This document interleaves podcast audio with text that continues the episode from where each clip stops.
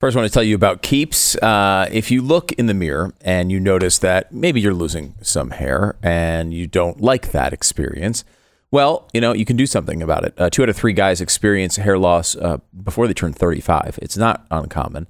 It's a pretty big gamble uh, to do nothing about it because, you know, you could be flipping the odds in your favor by using Keeps. Keeps has clinically proven FDA approved hair treatments that are available online, whether you're looking to pre- prevent hair loss or stimulate hair growth or just take care of the hair that you still have. Uh, Keeps physicians can help you select the right products and develop a personalized hair uh, saving routine that will work for you. It's incredibly easy. There's no waiting rooms or pharmacy visits. Keeps is delivered straight to your door at about half the cost of the competitors. Uh, and if you have any questions, you have your doctor you can message 24 7. It's a great idea.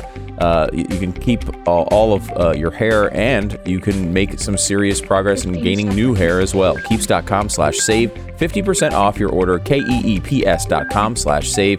Check it out now. Keeps.com slash save. The radio show starts in just seconds.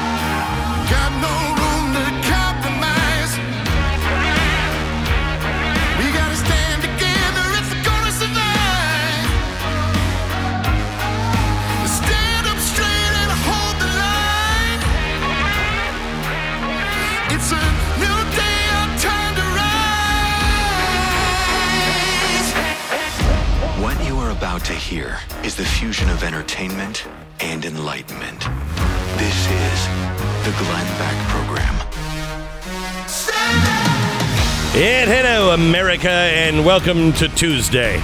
Oh, oh, we have some good food lined up. It's a buffet. Take what you want, leave some behind, come back for seconds. All you can eat in the news, and it is going to be delicious. We begin in 60 seconds. Can I ask you something? You know that pain you've been living with? Pain that, despite all of your efforts down through the years, just you haven't been able to get rid of. What if I told you there was something that might be really helpful uh, when you need it? Right now, it's available. It's called Relief Factor. Help me with my pain. It, it has helped thousands of people in this audience with their pain. It's not a drug developed by doctors and has four key ingredients that work with your body to fight inflammation, which causes most of our pain and a lot of our sickness as well. The three week quick start developed for you is $19.95. It's a dollar a day, like a trial pack. Hundreds of thousands of people have ordered Relief Factor, and about 70% of them go on to order more. That says a ton. It's Relief Factor, relieffactor.com. Call 1 800 4 Relief. Get the 1995 three week quick start developed just for you. Again, relieffactor.com or call 800 the number 4 Relief. 800 4 Relief. Relieffactor.com. Feel the difference. Well, Stu, thank you so much for filling in for me yesterday. Uh, it uh, I had horrible allergies uh, last week and they turned into something with my vocal cords, and I've got the weeniest vocal cords in the world. Uh, and um, uh, took a couple of days off, and I feel much better today. So thank you for that. Yeah, welcome back. Thank you, uh, boy. There's a lot you missed. What? Oh, I know, and we've got a lot on the plate. And I just I want to start with this, and I don't want to make this self-serving. I want to make sure that this is understood that we are we are. Um, making sure that everyone understands basic terminology, basic systems of government, and you uh, can come out with the absolute facts and you decide which is which. Okay. Uh, the Washington Post came out yesterday with a story. Glenn Beck is resurrecting rhetoric that has long falsely targeted Democratic presidents. Uh, this is strangely after what, 12 weeks out, 15 weeks out, the book on uh, the uh, Great Reset. The Washington Post has decided to not do a book review because it's pretty clear the guy didn't read the book. Um, but it's not a book review. It's instead an attack on me, again calling me Father Coughlin, which I. oh, if anybody but you progressives knew who he was, it would be so effective. But only you guys know who he is because you gave birth to him. Anyway, um, the Washington Post says, according to the right wing commentator Glenn Beck, President Biden is a fascist. In his latest book, Beck and co author Justin Haskins warned that Biden is aligned with a cabal of international elites plotting to create a new kind of fascism that resembles Nazi era controls on businesses in Germany. How is Biden promoting this takeover? As far as Beck and Haskins are concerned, it's through his Build Back Better economic plan. Isn't that ridiculous? Those are just efforts to combat climate change and coronavirus mask and vaccine mandates. Is that what the Build Back Better plan is? Because I think the people you know, maybe all around the world involved in the economic forum. Let's say the um, prime minister of Japan, who also ran on his Build Back Better plan, or the Build Back Better plan that uh, Boris Johnson ran on. I don't think it's about mask mandates, but maybe that's just me. This alleged plot, no, it's not an alleged plot, it's right there if you read the book, you'd see the about 50 page of fine print uh, uh, footnotes quoting them. You're not having to look at a conspiracy theory or anything. I'm just quoting whitehouse.gov, treasury.gov, W-E-L, uh, WEF.org. That, that's all I'm doing. So it's not really my theory. Anyway, it would uh, the alleged plot would probably surprise Biden. Biden is surprised every day he still wakes up. Uh, his support for labor unions, increased corporate taxes, and higher minimum wage are widely opposed by the very same bankers and big businesses that Beck and Haskins assert are backing the fascist scheme. This guy has this guy is living in 1972. He has no idea what's happening in the current business world, or he's just he's either a useful idiot or he's a propagandist. Uh, even if Beck claims don't make sense, they don't make sense. How do they not make sense? That's weird. You know, it doesn't make sense that it's the number one best selling book in the nation, has been for weeks, and yet I'm 15 on the New York Times bestseller list. That doesn't make sense. The uh, Fox News host is the sixth most popular talk radio show in the country. Wow. Mm. Actually, I think I'm 15th in the New York Times, and I believe I'm 12th in talk radio. Uh, blah, blah, blah, blah, blah. Equally important, Beck is tapping into deep historical vein of conservative thinking. Right wing media used remarkably similar and sometimes even harsher rhetoric against Franklin Delano Roosevelt in the 1930s. Conservative commentators frequently compared Roosevelt to the tyrannical Adolf Hitler, Benito Mussolini, and Joseph Stalin, who were terrorizing their countries and menacing the world during his pre- uh, uh, presidency. First of all, you wouldn't know that Joseph Stalin was terrorizing his people because the New York Times was covering up all of the atrocities. The New York Times was saying that Stalin was great. Time Magazine, Mussolini, he's great. So before we move on, let's figure out what fascism actually means. Now, from um, Merriam Webster, uh, you have a political philosophy, a movement or regime, such as that as the fascisti, uh, that exalts nation and often race above the individual and stands for centralized autocratic government headed by a dictatorial leader, severe economic and social regimentation, and forcible suppression of opposition. Okay, who's suppressing the opposition? Who's the one calling parents who stand up and say, I don't think this should be taught. Who's the one defining them as terrorists? Who's the one that says now? I love Bezos. What a joke. By the way, have you seen his new building in uh, Virginia? The the new it's again phallic shaped. I don't know what the deal is with this guy, but it's more like a pig. Uh, it's a, like a anyway. Um, so I, don't know what it is about these guys where they seem to miss. In fact, just yesterday, do we have uh, Jen Psaki on um, on Twitter and how we really should?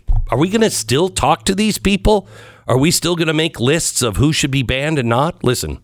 The Surgeon General has said that misinformation about COVID amounts to a public health crisis. Yeah. I'm wondering, regardless of, of ownership, would the White House be interested in working with Twitter like it has in the past to continue to combat this kind of misinformation? Um, or are we in a different part of the pandemic where that kind of partnership is no longer necessary? Well, I think we engage regularly with all social media platforms about steps that can be taken. Ah. That has continued, and I'm sure it will continue. Uh, but there Stop. are also reforms. Stop. What is she saying? What is she saying? We contact social media regularly, and they have said it in the past to give them lists of names of people that should not be taken seriously, and maybe the algorithm should be changed. By the way, Stu, did you see I gained 100,000 followers on Twitter just last night? Isn't that crazy? Isn't that nuts? No, I did not see that. Yeah. Wow. Yeah. People all over the country, conservatives are finding that their Twitter numbers just went up overnight. Hmm. Huh. It's really weird. Anyway, fascists believe, now this is according to Wikipedia. Now, tell me, this is Wikipedia. Remember, run by Marxists. Okay? This is Wikipedia. Help me out, Stu, Mm-hmm. on what you think maybe uh, the Washington Post is missing here. Uh, fascists believe that liberal democracy, let me define that, liberal uh, democracy means people who believe in the maximum amount of freedom before anarchy. Okay? It's not like liberal in our current political No, sense. that This was FDR. Mhm. that changed that. Okay. He changed it to get rid of the constitutional argument. So a liberal democracy is what I believe in. Okay. Um, the fascists believe that a liberal democracy is obsolete. Now, which side is it that says, ah, that's an old dusty document? The founders, you know, are irrelevant. All of the Constitution is irrelevant. Who is that? Second sentence. They regard the complete, listen to this, they regard the complete mobilization of society under a totalitarian one party state as necessary to prepare a nation for armed conflict and to respond effectively to economic difficulties. Now, how many times have you heard them say, global warming, this is a war? How many times have you heard the Biden administration say about the Great Reset that this is going to be a war that lasts for decades? Why is he saying that? Because he needs to, let's see, complete mobilization of society under a totalitarian one party state. Does anybody doubt? Does anybody doubt that the fascists, or I should say the progressives in either party, wouldn't mind offing the other party and just say, yeah, it's all Republicans and all Democrats? You'd have a few Republicans, but you'd have the majority of the Democrats. You'd certainly have AOC and Bernie and everybody else. Okay. Uh, they also say a fascist state is led by a strong leader. Okay, they got me there. Okay. Uh, and martial law government composed of the members of the governing fascist party to forge national unity and maintain a stable and orderly society. I would say that that's what happened during COVID. Uh, fascism rejects assertions that violence is automatically negative. Huh. Isn't that weird? Like violence on January 6th was negative, but violence for BLM was not negative. They view political violence and war as a means that can achieve national rejuvenation. Hmm. Mark my words, that's going to become very important this fall. It might even happen after the Supreme Court issues all of its rulings. They are going to go bat crap crazy. And I believe they're going to just try to burn this whole thing down. They also advocate a national economic self efficiency through protectionist and economic interventionist policies. What have you been hearing lately? The lie from them. This global thing is not working. We've got to we've got to really come back to our nation. I mean, I'm saying that for common sense. But what they're saying is that's why we have to globalize even more through the Great Reset. They're using the terminology, but they're saying, but we're gonna we're gonna globalize even more. We're just gonna cut half the globe out. Um, they uh, the extreme authoritarianism and nationalism often manifests a belief in racial purity or a master race. Now, I think the fascist, that's why the book says 21st century fascism, not 20th century, because the fascists then were saying Jews. And by the way, fascism doesn't always include race, doesn't. It often leads to that because people are uh, generally evil that want to ro- rule everybody's lives um, and uh, generally nuts. And so they have to get rid of people. And so they just get rid of more and more people. Anyway, you don't have to do that. But it also depends on who the fascist is. Hitler was crazy nuts, hated the Jews. So he blamed it on the Jews. That generally comes from a socialist standpoint. You know, Marxism, hatred of the Jews kind of goes hand in glove. But Mussolini didn't. Mussolini didn't hate the Jews. In fact, he really, really uh, despised Hitler for that. And you know what's weird is it's almost like, let me read this again. Uh, the extreme authoritarianism and nationalism of fascism often manifest in a belief of racial purity and a master race, kind of like white people are bad no matter what they do, and black people or people of color are good no matter what they do. So we've lost all reason and we've lost Martin Luther King's idea of race doesn't matter. Who's pushing that race matters and that there's a bad race? Who's pushing that? Is that the left or is that the right? Hmm. Uh, also, uh, fascist regimes have been led to commit genocides, massacres, forced sterilization. Who? Was that the left or the right?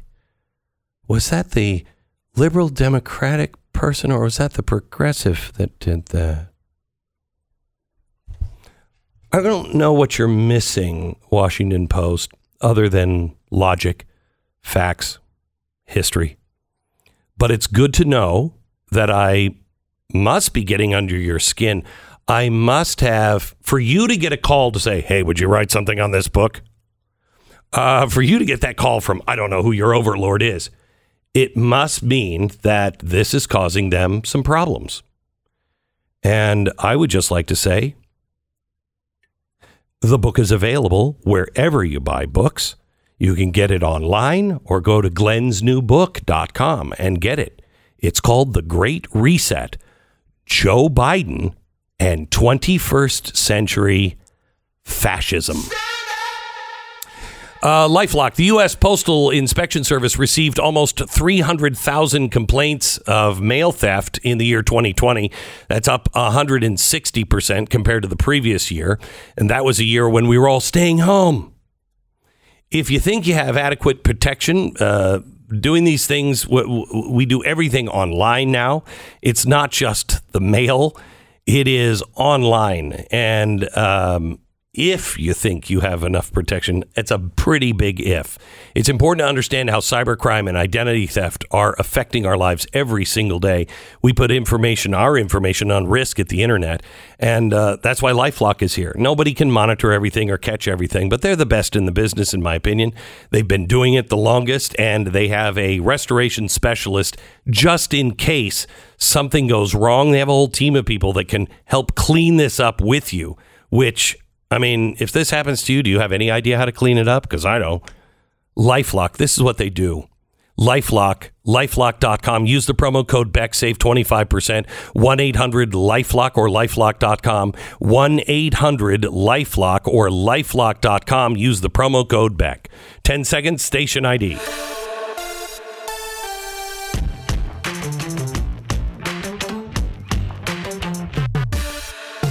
So, let me, uh, Stu, help me out on this one. Elon Musk yesterday uh, issued a statement uh, after the uh, Twitter board of directors approved his office, uh, his offer to buy Twitter. Um, he says, um, under the terms of the agreement, uh, Twitter stockholders receive fifty-four dollars. Blah blah blah blah blah. Um, and he talks about the freedom of speech. That freedom of speech is is critical to the survival of a free nation. Now, somehow or another, he's called a danger to free speech. Right. Um, you know, free is free.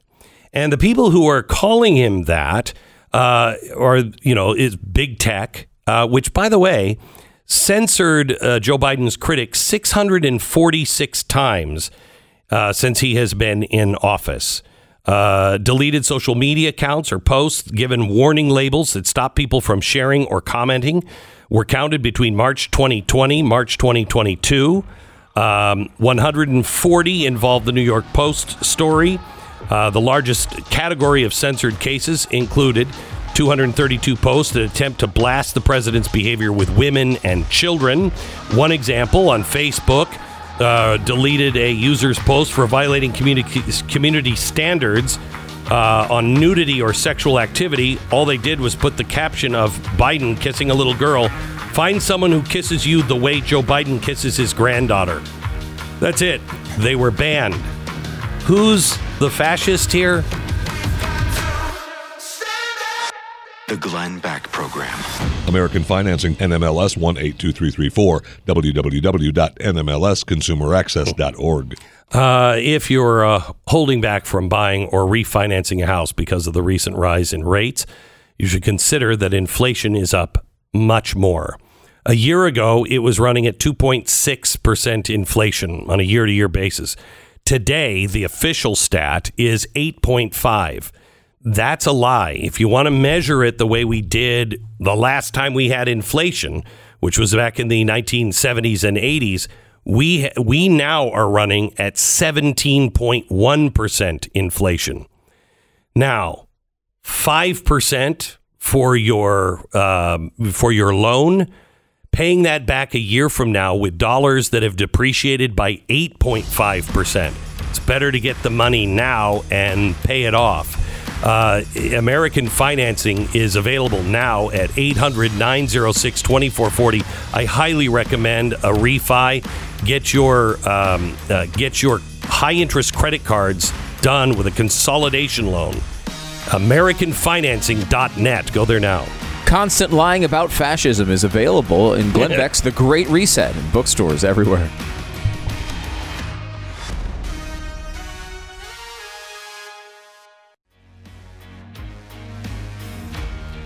Hello, America.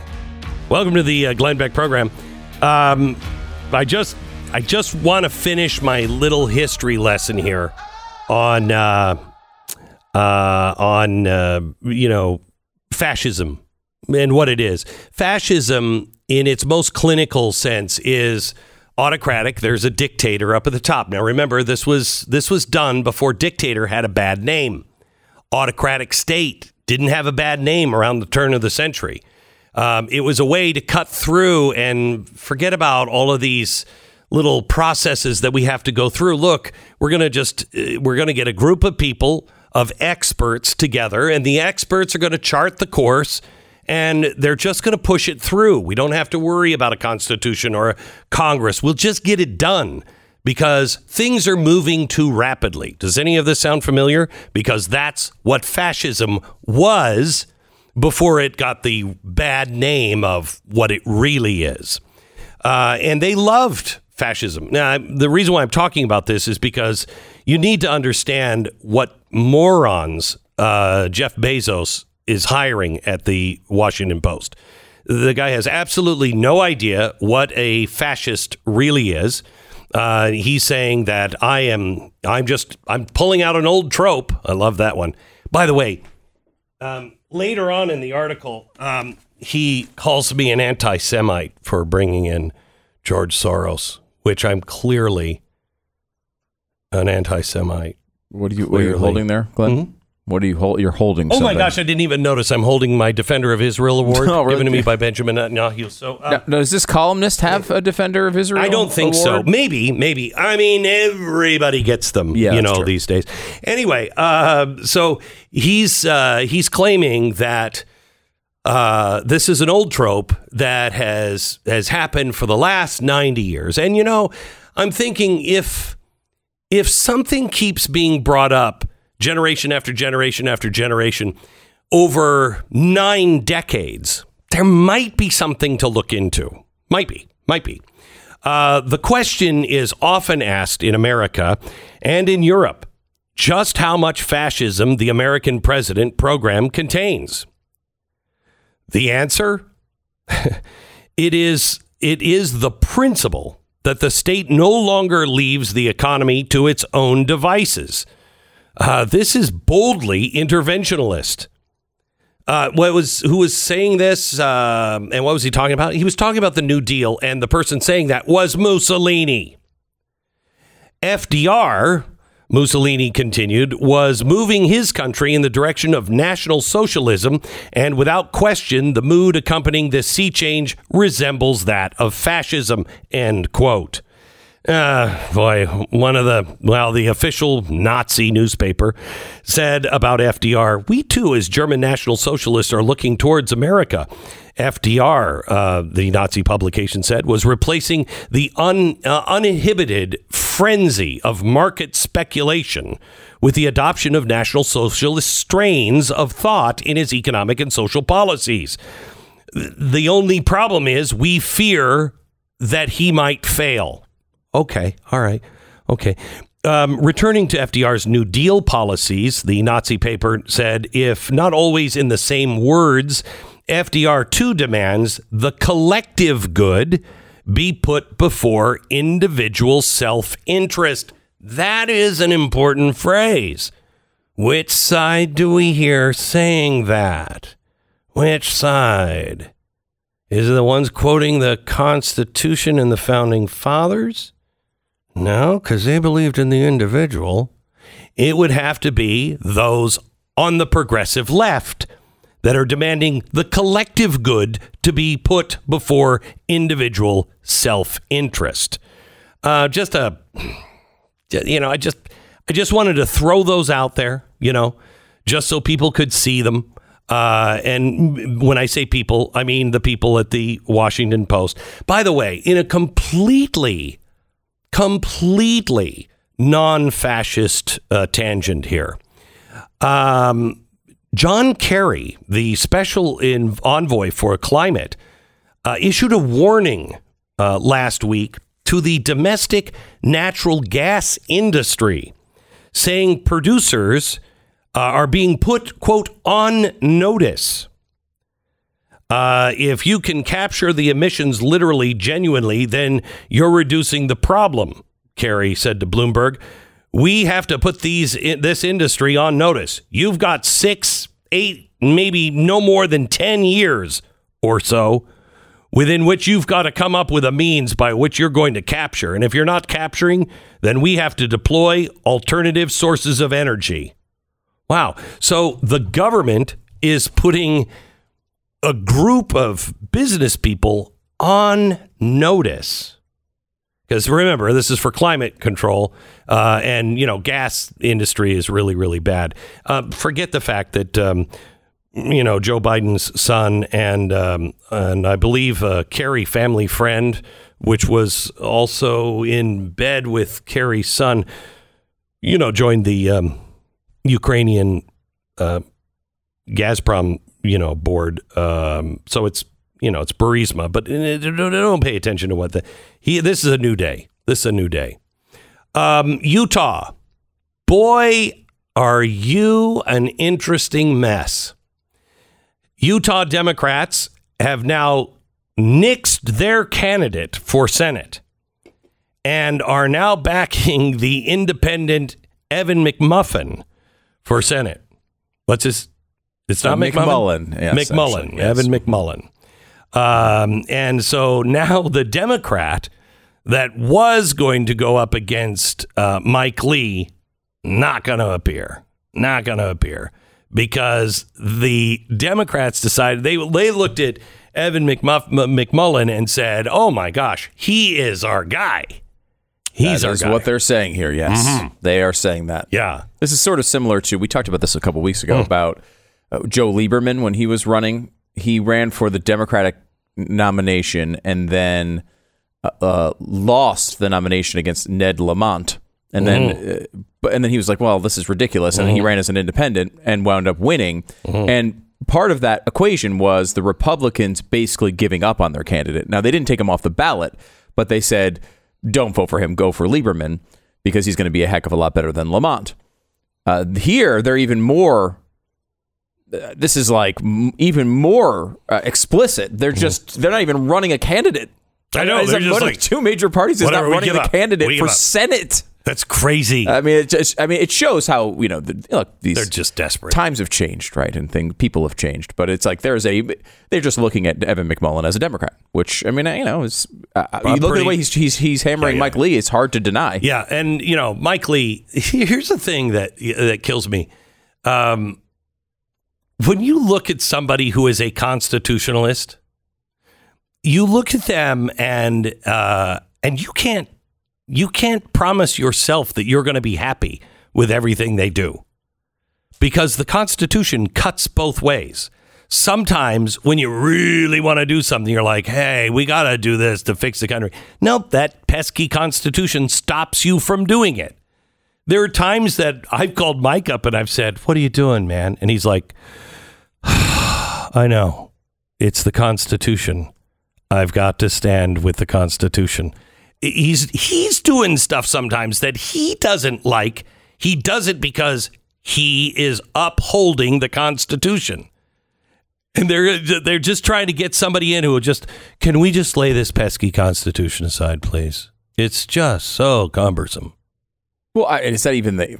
That, that's not the issue here, right? This is just they're just trying to fool people in Utah who might would never consider a Democrat, but might consider an independent, right? People who are uh, moderate Republicans, or you know, th- or maybe maybe just generally moderates who would never consider some crazy left winger to instead vote for a guy who's acting at this point like a left winger uh, to get votes against Mike Lee. Well, he won't now. Yeah, he now- won't now yeah, yeah, because yeah, now he's got, stra- it's all he's got nobody on the on the left to have him to pull back to the left. So he'll say anything that he has to. And this has nothing to do with Mike Lee or his policies or whether he stands with the Constitution. This is just a, a strategic political effort to oust a good Republican, somebody who actually stands for the Constitution. Yeah, uh, and uh, and uh, you know the good news is, well, I was going to say the good news is Utah's not that stupid, and then I remembered your governor, and I thought, oh, yeah, I don't know. Uh, by the way, a uh, a new uh, a new candidate for Congress in Washington State, Stu, you're going to love this because you know how life imitates art. Okay, no, you can do you cannot do comedy anymore on the state of the world because everything we used to say well why don't you just they're doing um, this new uh, democratic socialist congress uh, congressional candidate says the $15 minimum wage, which is crippling Seattle, yeah, that's not enough. It needs to, the, the starting point is $30 an hour.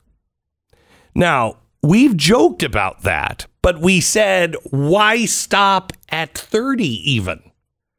Why not just make it a million? Because we could all be millionaires. So why don't we all just work for an hour and we'll just force these companies? They can afford it, you know. Have you seen how much these Fortune 500 companies have? They got a lot. They should pay. Bezos, like he's going to miss a million dollars? Huh? Everyone should have minimum wage million dollars. Why is that lunacy? Sincerely, why is a hundred dollar an hour wage lunacy? No reason under the, the construct of the left. Right. I mean, when you when you're advocating for modern monetary theory, why why is a hundred not? I mean, that's not even enough. Why Yeah. not go higher? Keep it going. You know, I have a hundred trillion dollar bill from Zimbabwe. I'm a trillionaire. It's, it's really fun to be a trillionaire. Why shouldn't everyone be one? Right, exactly right. By the way, um, DeSantis has now, you know, gotten rid of all of the special privileges. They're crazy. This is such a fascistic move. Yada yada. No, it wasn't done by a dictator. It was done through the regular system. It was all done according to the law, so it's not fascistic in na- nature. You may not like it, but it is. It was not done through fiat. And that's kind of where you get into the whole dictator thing. You know what I mean? Um, the other thing uh, about it is, I would just like to, while we're here talking about states, I would just like you to know Colorado, Disney's not moving there. Okay? No, I don't. I don't it seemed like such a real effort. yeah, you I know. I, I mean, To, to lure the, I mean, could, could they just get a couple cranes, right? Maybe cranes and some helicopters and yeah. lift lift Yeah, well, park. you could put that thing on wheels. Yeah. It's like a carnival. and you know what? You just want to stick it right in the middle of a nice cold environment. That's what I was thinking. Is- How beautiful would it be Uh-huh. to celebrate Christmas in Denver? Yeah. On Main Street, USA. Oh, who beautiful. doesn't want that? Beautiful. Yeah. so you are stupid. Uh, Colorado. Yeah. Hey, Disney, you should move here. I don't know. We're considering Alaska, and they've made a pretty nice bid. Uh, Mother's Day is right around the corner, and that means asking the age old question what are you going to give the mom who gave you everything? it's hard, especially when you're married to somebody like Tanya who's like, I don't want anything. Yes, you you do. Just tell me. Just tell me. Here's an idea uh, Legacy Box. It is super simple. It's a mail in service where you take all your videotapes, camcorder, uh, camcorder tapes, film reels, everything from childhood, and you preserve it. Now, this legacy box is the industry leader in this. They've helped over a million companies, uh, uh, sorry, a million customers safeguard their past. They can digitize 19 different types of media. I've sent them stuff. I don't even know what the machine was. It's like, I think, I think this might have been left here by the aliens. See what's on this tape. Because I don't have any idea what machine even made it, but they do. And every hand, uh, every um, uh, film reel or a piece is digitized by hand with a team of over 200 trained technicians here in America. The purchase includes access to a personal concierge to answer all of your questions. Your mom's questions will be answered, and everything is returned safely. Celebrate mom with Legacy Box best Mother's Day sale ever. Go to legacybox.com slash right now. Get an incredible 60% off. Buy today. Take advantage of the incredible offer. Send it in when you're ready. On Mother's Day, just go through the albums. Just go through the albums and relive your history together and put it all into a legacy box and preserve them forever. The perfect Mother's Day gift, 60% off legacybox.com slash Beck. The Glenn Beck Program.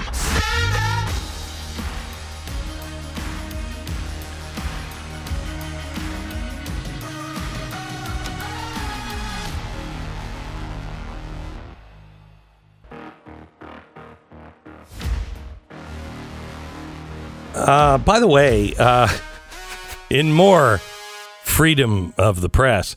Uh, Wikipedia, the editors removed the entry for Rosemont Seneca Partners earlier this week. On the, this is on the Hunter Biden page, on the grounds that it wasn't really noticeable.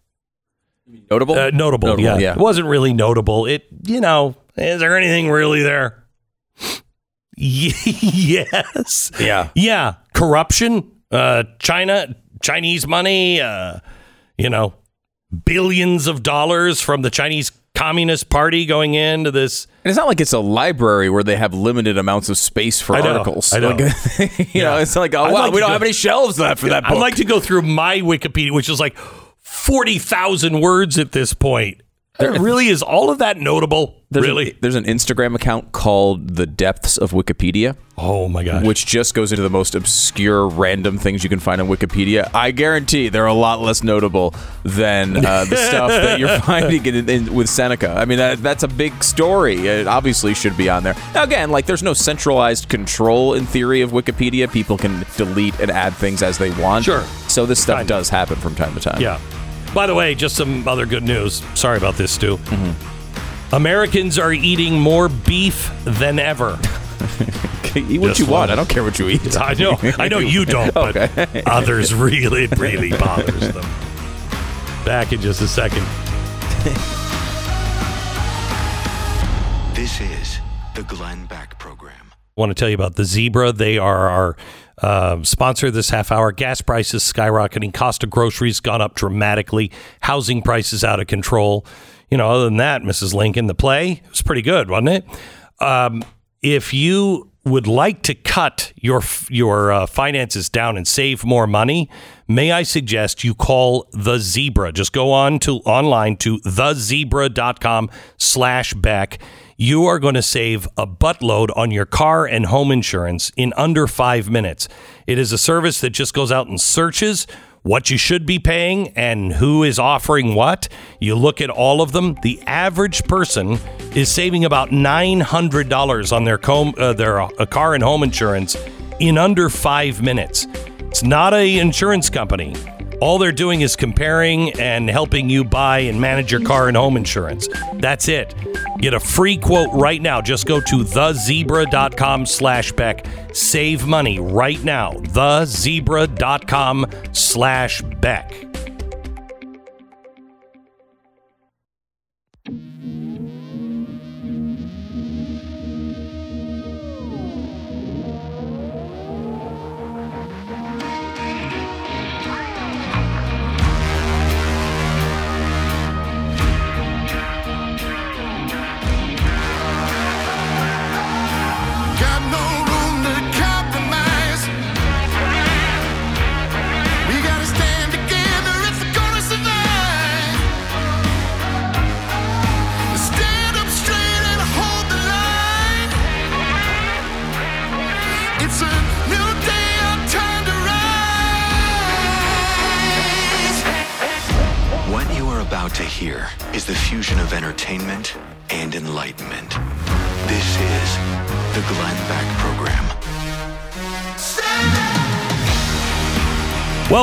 To the Glenn Beck program. Last, I think Friday, I saw a story that I really didn't understand.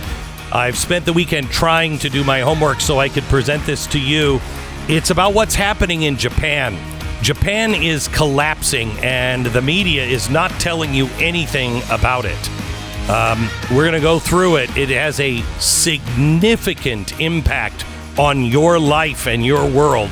We'll tell you about it in 60 seconds.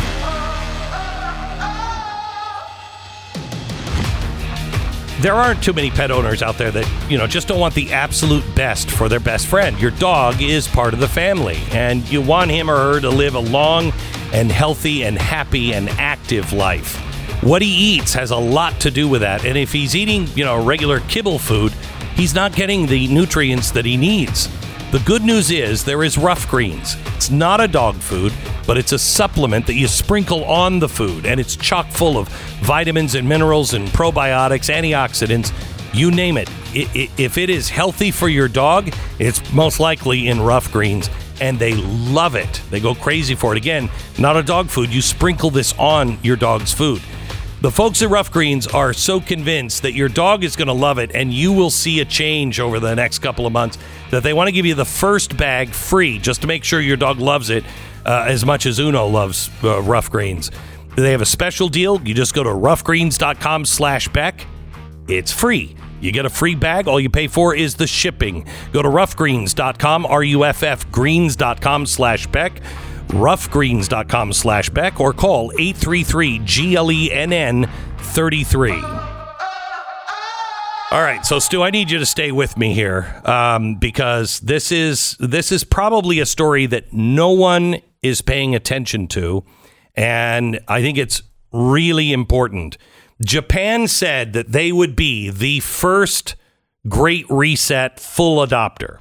Okay, and that made me curious a few months ago when I found that out. I'm like, hmm, why?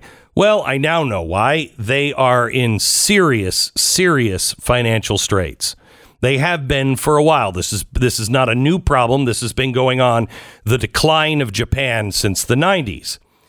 Well, I read a story. Um, what was it, Thursday or Friday, that the Japanese yen has fallen to its lowest level against the dollar in more than 20 years.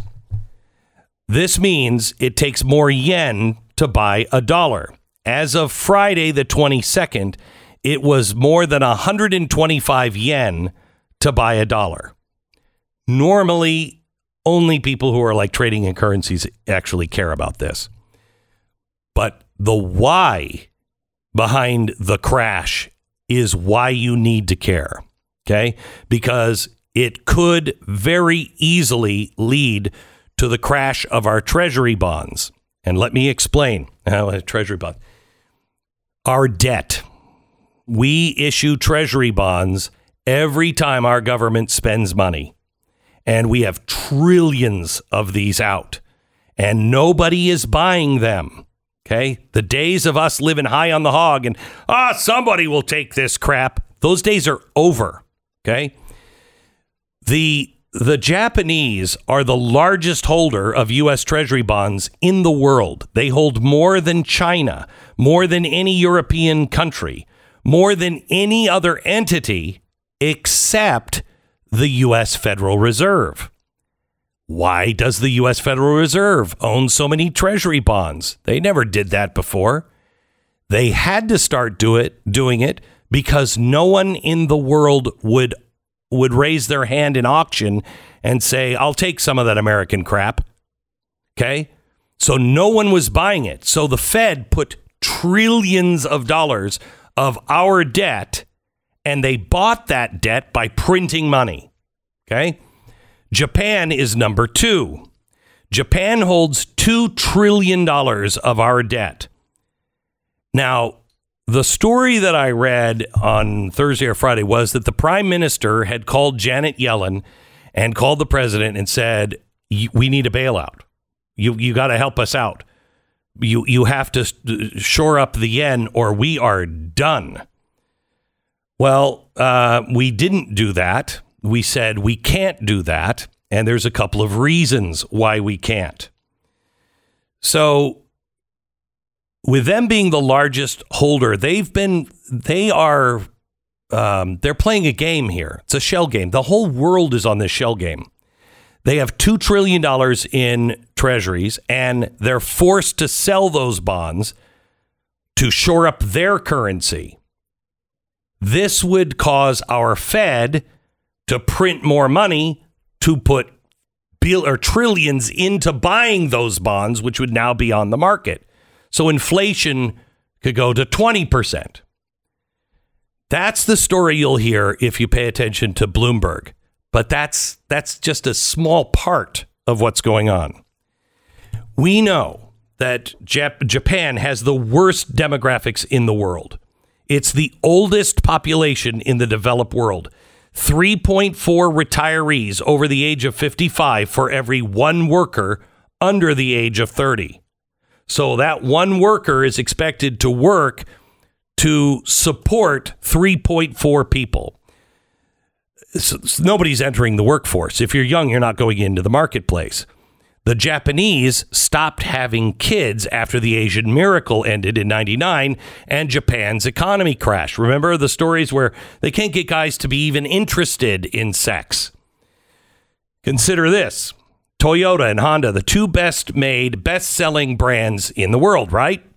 Testaments to Japanese ingenuity in manufacturing. Except the Japanese demographics are so upside down, virtually no Hondas or Toyotas are actually made in Japan anymore. More than a decade ago, both companies realized they couldn't find any workers, and that's why they're here in the US, Indonesia, and the Philippines. These companies were not alone. In the past 20 years, Japan has lost almost its entire manufacturing base. Does any of this sound familiar? Save a few technology sectors like motherboards and microchip, uh, microchips, everything else is not made in Japan. This means their taxable income is gone. And as they move overseas, where labor is available and costs were lower, some of the profits flow home to Japan, but most of the revenue generated stays in countries where manufacturing is occurring. So they had to make up the shortfall. What do you do? They had a plan. They started selling more and more Japanese bonds to cover their deficits between the massive welfare state and the tax base.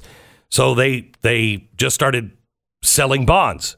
This is where we're at. Japan has the pers- the highest personal income taxes in the G7. It also has the highest debt to GDP in the developed world. Our debt to GDP is 130%. That's the highest we've seen since World War II. Japan's debt to GDP is 253%. Okay?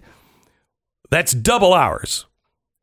So their economy was collapsing. They had to sell bonds. Then they got to the place we are and they were like, nobody's buying our bonds. So what did they do? Now remember, this just was stated by uh, the Biden administration as something that is coming our way. What they did, so the country wouldn't collapse, they went and they sold Japanese bonds to investors in Japan at 0% interest. Now, why would a com- company take something where I'm not going to grow on my money and lock my money into a Japanese bond for 10 years? Why would you do that? Because the government mandated it.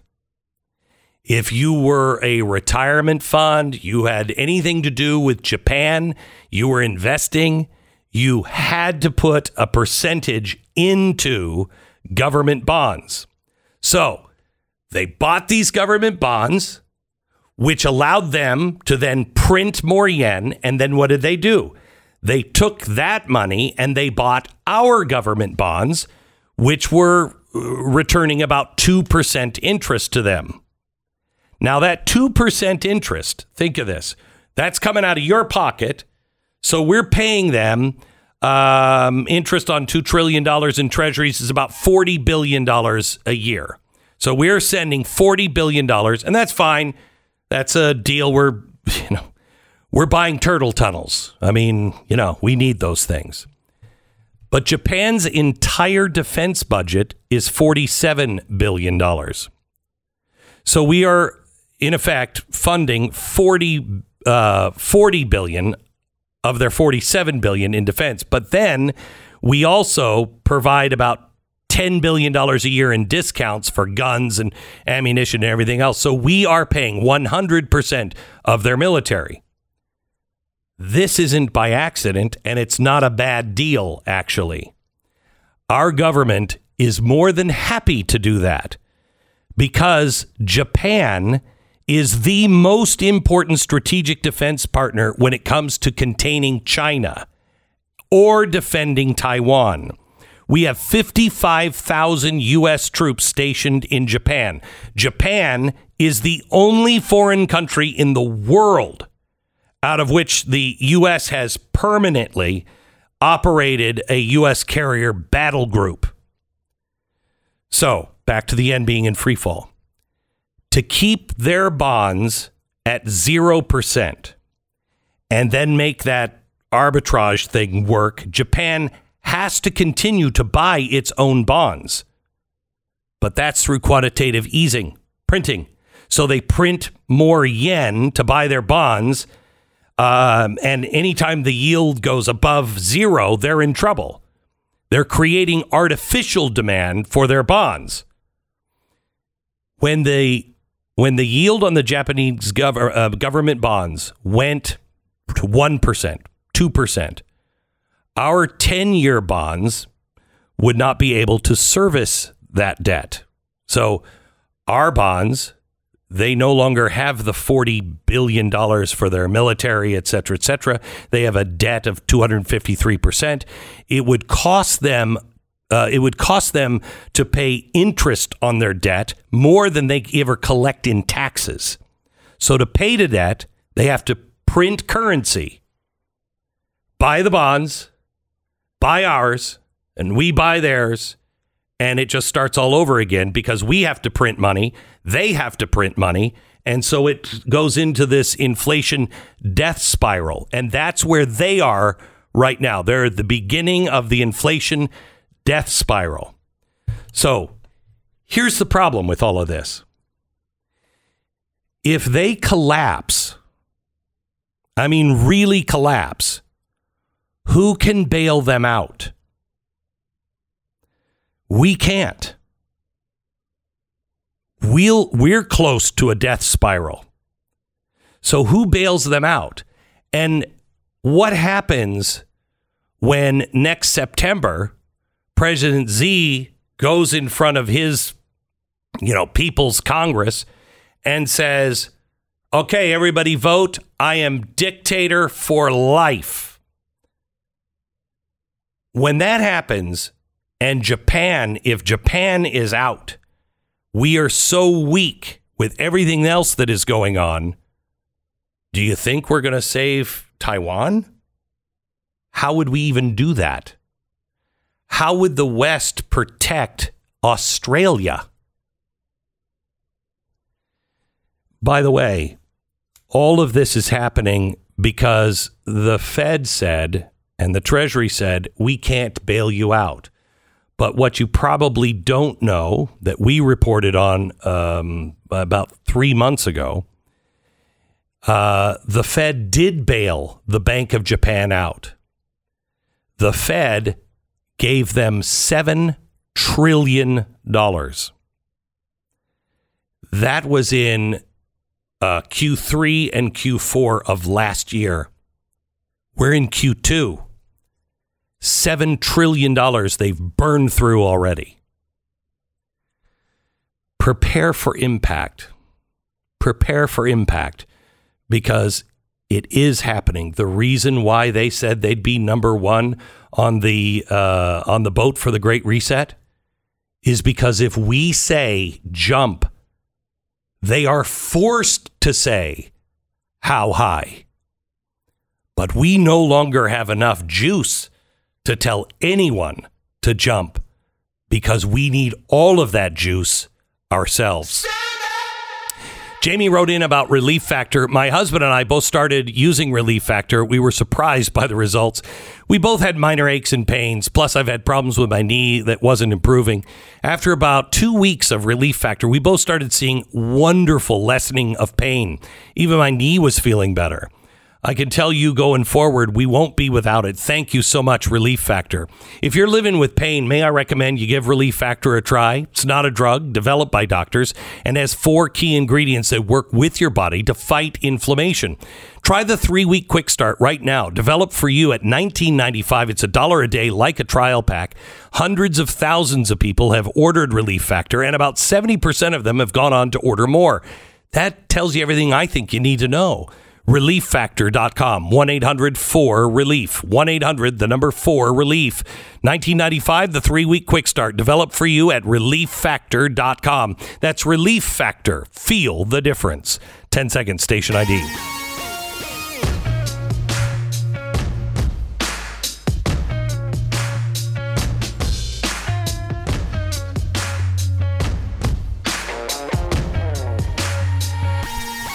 That makes sense. It's hard. It's it's uh, difficult. I mean, I wouldn't say I followed it entirely. Yeah. But I would say that it what keeps screaming out to me as you go through all that is it's a house of cards, House of Cards. right? Like That's it's it. impossible. Only perfection could unwind it successfully. And How are you going to unwind it? I don't know. Yeah, I mean, you- I, I don't know how to do it, but I wouldn't know how to build a house of cards either. And that's the point. It's hard. It's a difficult Right. thing to do. And if you make one tiny little mistake in the most minor way, it collapses. Correct. and that's you know when you these you know, the, that these finance schemes wind up working for a while Yeah. and then you know you get to a point and it seems like we have these economic collapses you know uh, almost on a schedule where these things no longer can hold the other uh, the other scheme up one scheme needs to function as the weight bearing pillar of another scheme and Exactly right. that's terrifying You get to a point to where you were printing money and you cannot stop because you have to keep printing more money. Yeah. They are three years into their death spiral now. They're three years into it. We are 18 months into ours. So they're ahead of us. Um, but uh, gosh, what does anybody have? What bullets does anybody have to stop it? This is why the Great Reset is a reality. This is why the Fed doing their digital currency, it will happen because it has to. The world has to reset. All of this debt all over the West is too big. They're not going to reduce your debt. They won't cancel out your debt, but they'll cancel out the bank's debts. They'll cancel out, you know, the big, huge business debt that is too big to fail. They'll cancel out some. Uh, I think this is wishful thinking, but some of the government debt. They'll have to come up with something to reduce government debt. So, what's the way to prepare? Is there a way to prepare for this? Is it just taking care of your own personal situation? Have children. You don't want to end up like like Japan. Have children. We have to have children. That's the ultimate debt creating asset. I know. Yes, I know.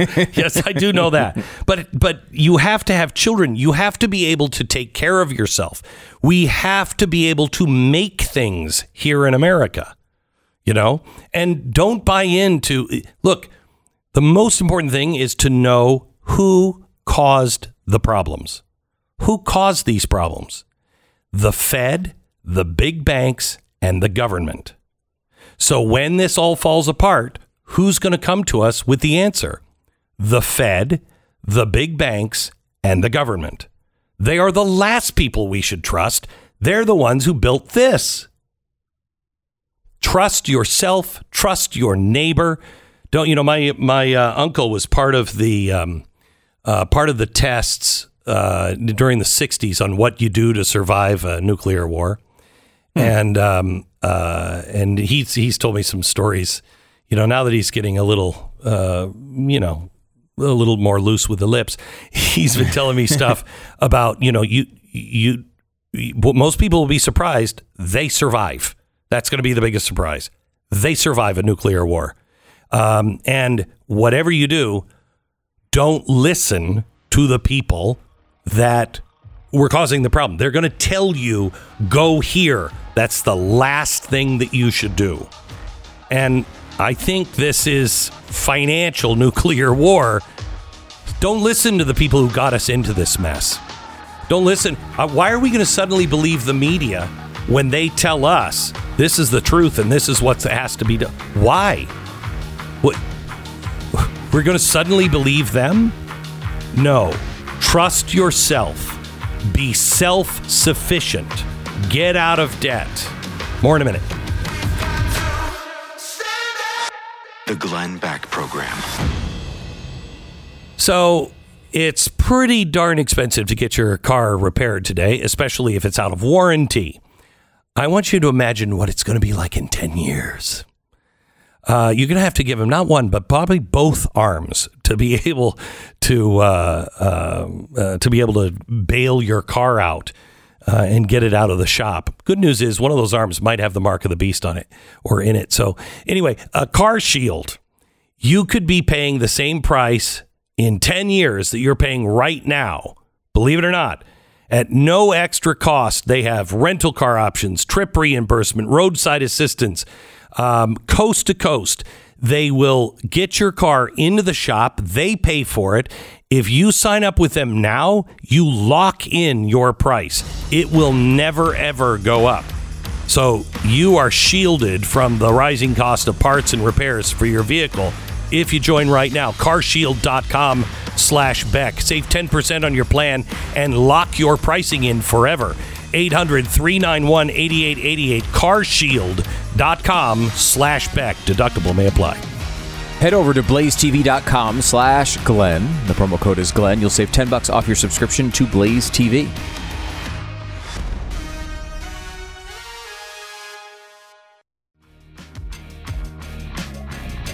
This is the Glenn Beck program. We're so glad that you have uh, tuned in today. Thank you so much for uh, listening. I was just talking about the the inflationary death spiral of Japan. Let me turn the tables here and show you where we're actually climbing the ladder, and we are doing better than we have in my lifetime. And that is with the Supreme Court on religious freedom. I was talking to uh, Kelly Shackelford from uh, First Liberty over the weekend, and um, he said, you know, five years ago, First Liberty, which just fights the religious cases of freedom of speech, freedom of religion, uh, he said, five years ago, we sat in front of a whiteboard and we said, dream big. Everybody dream big.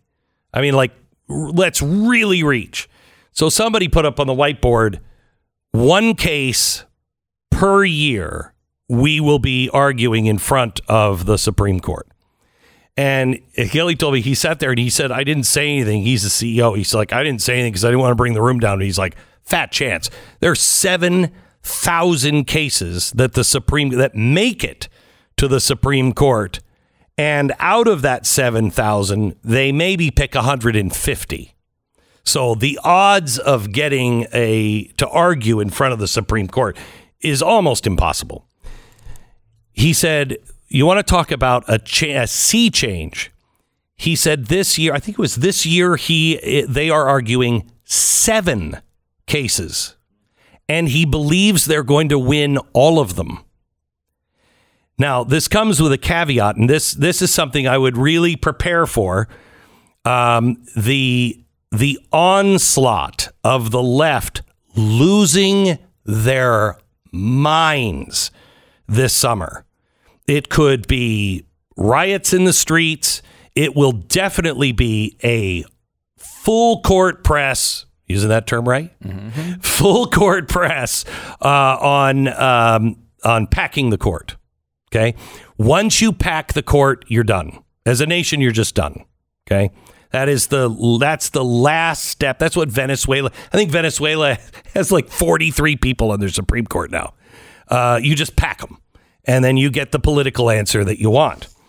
So the latest is the one that happened yesterday, and this is the um, the case of the football coach, the high school football coach named Joe Kennedy. If you don't know him or his story, you have to hear it. It is it's unbelievable. Um, Joe is a guy I just had on our podcast. Was it this? I think it was this this last weekend, wasn't it, or the weekend before? Um, so the last two Saturday podcasts, you can find it with Joe Kennedy.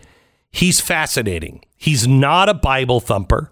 He grew up a bad kid, uh, you know, didn't really believe in God and everything else, but turned his life around. But is not a guy who's quoting scriptures. Okay, he's just he's just a good guy who has a quiet faith and believes in God. And so when he was asked to coach for this team in I think it's Bremerton, he's asked to coach in Washington State and he decides, look, I'll do it if you want me to do it. He says a quick prayer.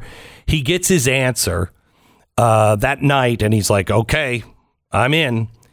But for this opportunity, I'm going to give you thanks every game, win or lose, thanks privately, not for anything else. And he would go to the 50 yard line after the game. Everybody celebrating, breaking up. He quietly got down on his knee at the 50 yard line for about 20 seconds and just said, Lord, dedicate it to you. Thank you for everything. You know, amen. He said it privately, he said it to himself, and he never asked anyone to be involved. He never preached it to the kids, nothing. An opposing team comes to Bremerton and they see it, and somebody on their side writes a vicious letter saying, How can you let this happen in your school? This is oppression and freedom, you know, um, the freedom of, uh, you know, freedom from religion. And so the school responds. They don't at first. They just say, "Hey, can can you uh, can you not do it?" And he said, "Well, I this is a personal thing for me, but sure, I'll I'll I'll go over here and do it more quietly." And the other teams had come, and other people had started to join him. He goes to the students because he'd been doing it for eight years. Uh, I went to the students to say, "Guys, you can't join me anymore. It's no big deal. Don't." Um, and he never invited them. Some of the students came to him over the eight years and said, "Hey, coach, can we take a knee with you?" And he and his exact quote is, "It's a free country. Do what you want." But he never tried to push it or indoctrinate, et cetera, et cetera. Well, yesterday, this case went in front of the Supreme Court. And I have to tell you, the other side, I mean, this, you have to listen to it. For the very first time in history, the world could listen to the goings on and an argument live in front of the Supreme Court. Usually there's about 40 or 50 people in there. Um, now it's just the justices because of COVID and the two attorneys. And because of that, they decided on this case to stream it out to everybody. And so I listened yesterday. It was crazy to listen to this. And it was so good because they would go back and forth, and you weren't sure all the time which side the justice was taking because they poked holes in both of them. But the the opposing side, the ones from the, the Bremerton School District, they I mean, they don't have their facts together and the justices said, you know, the facts seem to be in play here. You know, what exactly is true and what's not. Um, and Joe's side has has the facts buttoned down. Yeah, because it, there's a, I think there's an idea that you know the an accusation that sort of bubbles under the surface that basically the coach is lying. He he is he did uh, maybe subtly uh, uh, uh, try to get these kids to go out and pray, and uh, he did. No, this is what the oh, that's what they're saying. is. I was Yeah. thinking, no, he No, he didn't. Yeah. Um, he did uh, in in in accusation form basically say, you know, you're not going to get playing time if you don't Right. join me. Like this is the accusation. So if that were true, you could have an argument here. However, they can't produce one single child Not in one. the eight years he was doing this that says this occurred. Yeah. It- it- I mean, it's not just his word. They can't come up with one kid No. who said it's- it, No. it occurred. All they're saying is is that the coach has an unbelievable influence on kids. Hmm. And so everything that he does, it's implied. If you don't play along, so you're not going to play football or you're not going to get a good grade. Well, I would make the case for every teacher that is true. If you are spouting Yeah. all of this this gobbledygook, this this wokeness, uh, you think I feel comfortable saying what my opinion is? Or do I have to go with a teacher? And we have seen the evidence of that happening in the schools and the teachers berating those kids that don't agree. We've seen that. There's nothing in this case. Yeah, I mean, if I remember the story right, one of the there was one kid who said something, uh, somehow spoke up and said he didn't want to participate in the prayer wasn't his gig, and of course the coach was like, "Yeah, that's fine." Actually, made the kid the captain of the team. That's the kind of that's the kind of evil, devilish tricks that the right seems Yeah, to spin. that's right. That's how you do it. The the the important thing about this is this is the very first time in our nation's history that the establishment clause coming in for teachers uh, and employees has actually been challenged like this. Can you say a silent prayer? Can you go in as a teacher and say a blessing over your food to yourself? If this doesn't come out, if this if if, if the left wins on this one, it's going to be a really bad thing. Um, but I just don't see them winning uh, I on don't think this. they're going to win this either. I think they're. I you don't know, think they have anything here. I was talking to Kelly. He said he thinks that there's a real chance Roe versus Wade is all is all just underwater now. I know. I, I have said for years and years and years. Not my lifetime. It's not my lifetime. This is not going to happen. As much as I wanted it to happen, Yeah. I never believed it. And, you know, of course, there's a lot. It's a much more complicated thing than overturning something in the Supreme Court. Yeah, yeah, it doesn't yeah. end abortion. It's going to get more radicalized in blue states. Oh, yeah. Peop they will. It already is. Yeah, they're they're already forming organizations to pay for people to transport women across state lines. to That's what we like to call the free market. Yeah, although I don't, I kind of disagree with that analysis just because of it's not free market to be able to kill children. I'm No, sorry, it's not. You know, No, no, no. That's not the way. It's it's not. No. But we're taking a step in the right direction in the regards of It's better the, than the was, feds don't mm-hmm. have a place. Now, this disagree I disagree because I think it's murder and the feds absolutely have a place in that. But Yes. with And- what they're arguing, get it to the states It's, again. it's closer to federalism, Yes. really. I think, but I- I still don't think this should be. I mean, I think it's life is liberty and the pursuit of happiness. I do believe this is a protected thing that the feds should be involved in. But that being said, all of that to the side, you're never going to stop it unless you win the argument with people over a long period of time. Like like the argument against racism was one. Yeah. Right? You, you know, you- you- Was uh, it? I think. Well, I think it was. It was, and then it was uh, undone. apparently, It's- right now the left is trying to undo that victory because they Yeah. want the racism apparently so badly. Yeah.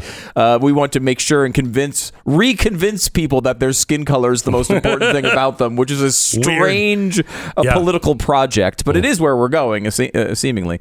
Uh, but like you know, you, you look at things like interracial marriage, right? There was a time in which 60, 70, 80 percent of this uh, country believed it shouldn't be allowed Yeah.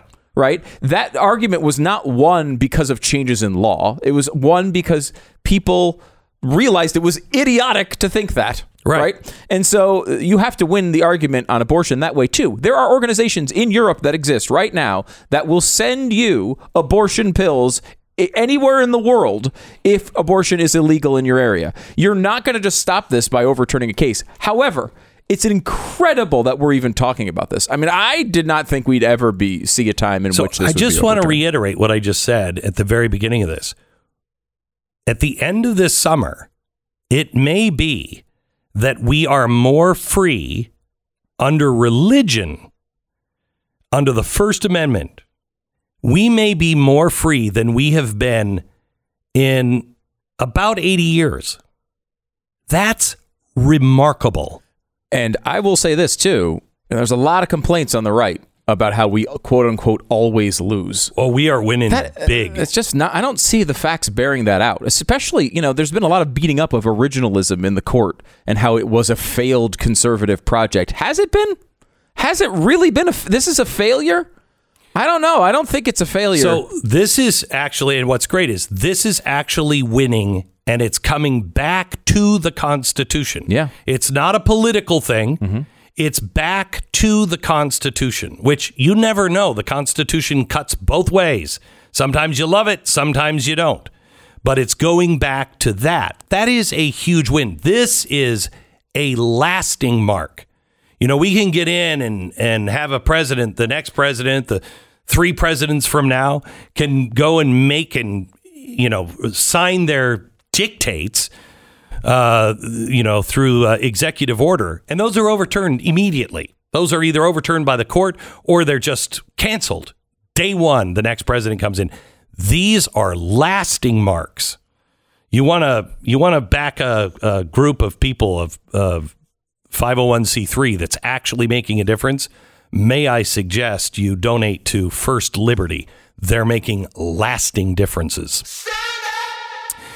All right, inflation kicking everybody in the pants these days, you know, and it's harder and harder to save money.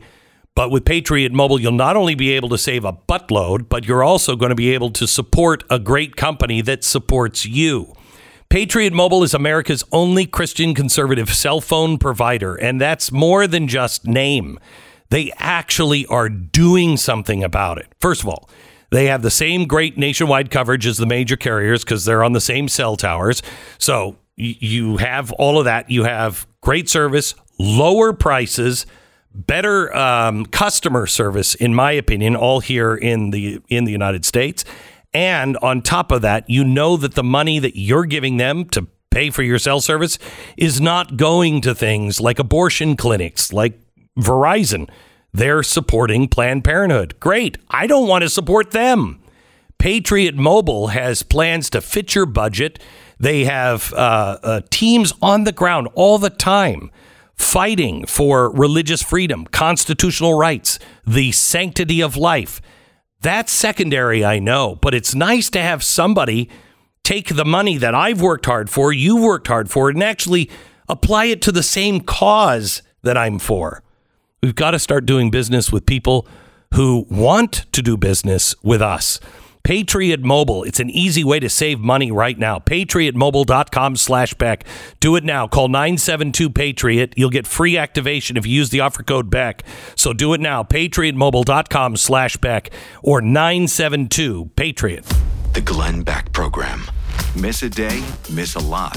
Visit blazetv.com today and never miss a moment of truth.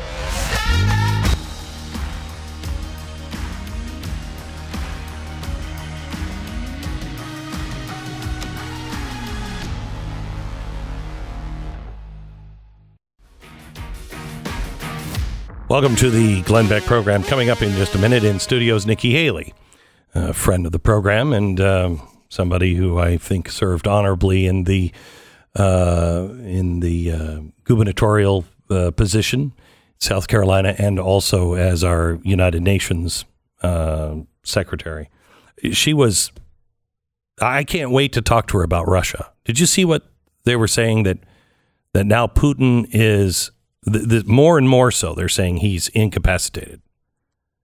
That he is. Yeah, there's been some weird videos popping up. Yeah, and I didn't see anything weird in that video. Did you? I mean, uh, I didn't. Not necessarily. No. Um, and then yesterday, uh, their foreign secretary came out and said, um, "Hey, just want to let you know, with you guys shipping arms over, uh, don't be surprised if it's a nuclear war." I, I, I am assuming that we still live in the world where everybody knows uh, there's no winners in a nuclear war. But is that even rational to assume that anymore? How does this end? Nikki Haley joins us in a minute.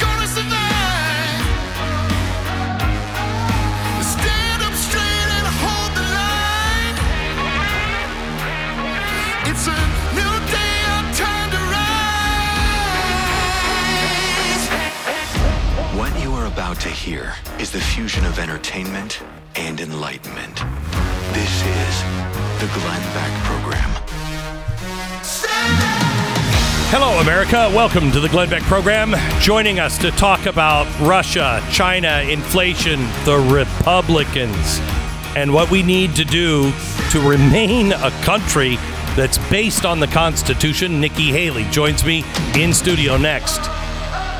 First, let me tell you about the Tuttle twins. Uh, it is, it's almost impossible to get people to listen to Fed talk. I mean, they just don't. They, they don't know what it is. They think it's part of the, uh, you know, the, the the Washington apparatus, and it is. It's just not a federal government entity. Instead, it's an entity of the the biggest banks in the country. They own the Fed. So wait a minute, they're bailing themselves out in a way. That's weird, isn't it? Um, the Fed is the is the biggest cause of inflation, that and government spending, but that's one and the same.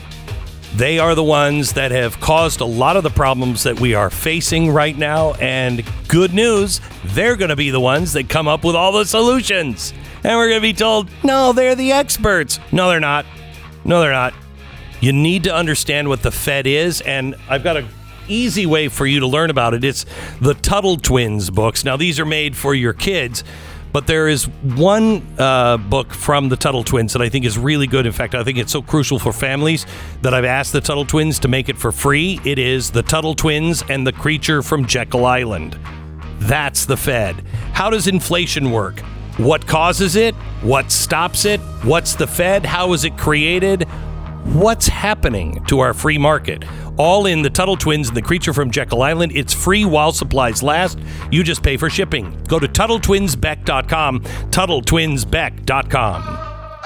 Welcome to the program, Nikki Haley. How are you? Thank you, my friend. It's great to be Yeah. with you. Good to see you. Great to see you. Um, so I want to talk to you about a couple of things. I've got a lot to run through uh, with you, um, but uh, let's start. Let's just start with the news around the world.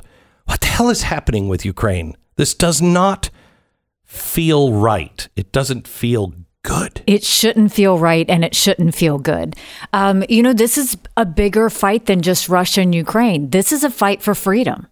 And how we handle this matters. You know, we saw how horrible we handled Afghanistan. We can't continue to have those blunders because when Afghanistan fell, it let every um, corrupt dictator around the world say, This is a weak America. We better move now while we can. And that's what we're seeing happen. Okay, so do you think we should be fighting? eh, Actually, in there fighting? Americans should not be in there fighting. No. Okay. And and Ukrainians haven't asked us to. But when you see a freedom-loving country trying to protect their own turf, we should give them every ounce of ammunition they need. We should be pulling in and I'm glad to see NATO pulling in their weight because that was hugely Yeah. important. They need to be giving everything. And we all need to go and support Zelensky to win this fight on freedom. And when he wins, no other dictator will try and do this again. Okay, so um, I agree that we should not go in. I'm a little concerned that Joe Biden was saying, hey, we can't let anybody take these old airplanes because that might rope us into it. And then we're now openly saying, oh, yeah, and we're just leaving them at the bus stop there in Ukraine. I mean, what are we, what happened to where. It's it's foolish. Biden's running scared. He's been running scared from the beginning. If he had done sanctions before Putin moved in, we wouldn't have seen this. President Trump had said that we would send them equipment and ammunition in March of last year Yeah. when they had already started doing. Biden stopped it. We were supposed to send another group in June of last year. Biden stopped it all because he thought it would cause Putin to react. Look at what happens when you don't stand strong. Yeah. If you stand strong before a conflict, the conflict never happens. why does Putin keep saying that we're on the edge of nuclear war? Because he has nothing left. I mean, look. Is that a is that a da- I mean, so does that make him more believable? he doesn't he doesn't want to die. And he listen, but at the same time, let's not ignore him. This is a real danger. This is something that's serious. It's why Ukraine needs to win and win strong. If Putin feels like there's a window, he's going to keep going. If we can stop him where he's at, then he'll start to retreat. The key to that is one, making sure that Ukrainians aren't begging for help, that they get the help that they need, including the planes, including the anti air defense systems that they're constantly begging for, but also making sure we hit Putin where it hurts. He can't continue a war if he's got the money to fuel it. So- and we have to sanction the energy companies, and Biden still won't do it. Okay, so so there is there was talk last week that after the French election that Europe was going to say no more oil from uh, from Russia. Do you believe that? Is that in the works? I think the U.S. needs to be pushing them that way. There is not an option for them to continue getting oil from Russia. It puts us all in danger for them to do that. Are they going to struggle? Yeah, a little bit. Can we double down and start, you know, exporting liquefied natural gas? Can we help them go and find other avenues to get it, just like Poland and Lithuania are getting it from Australia?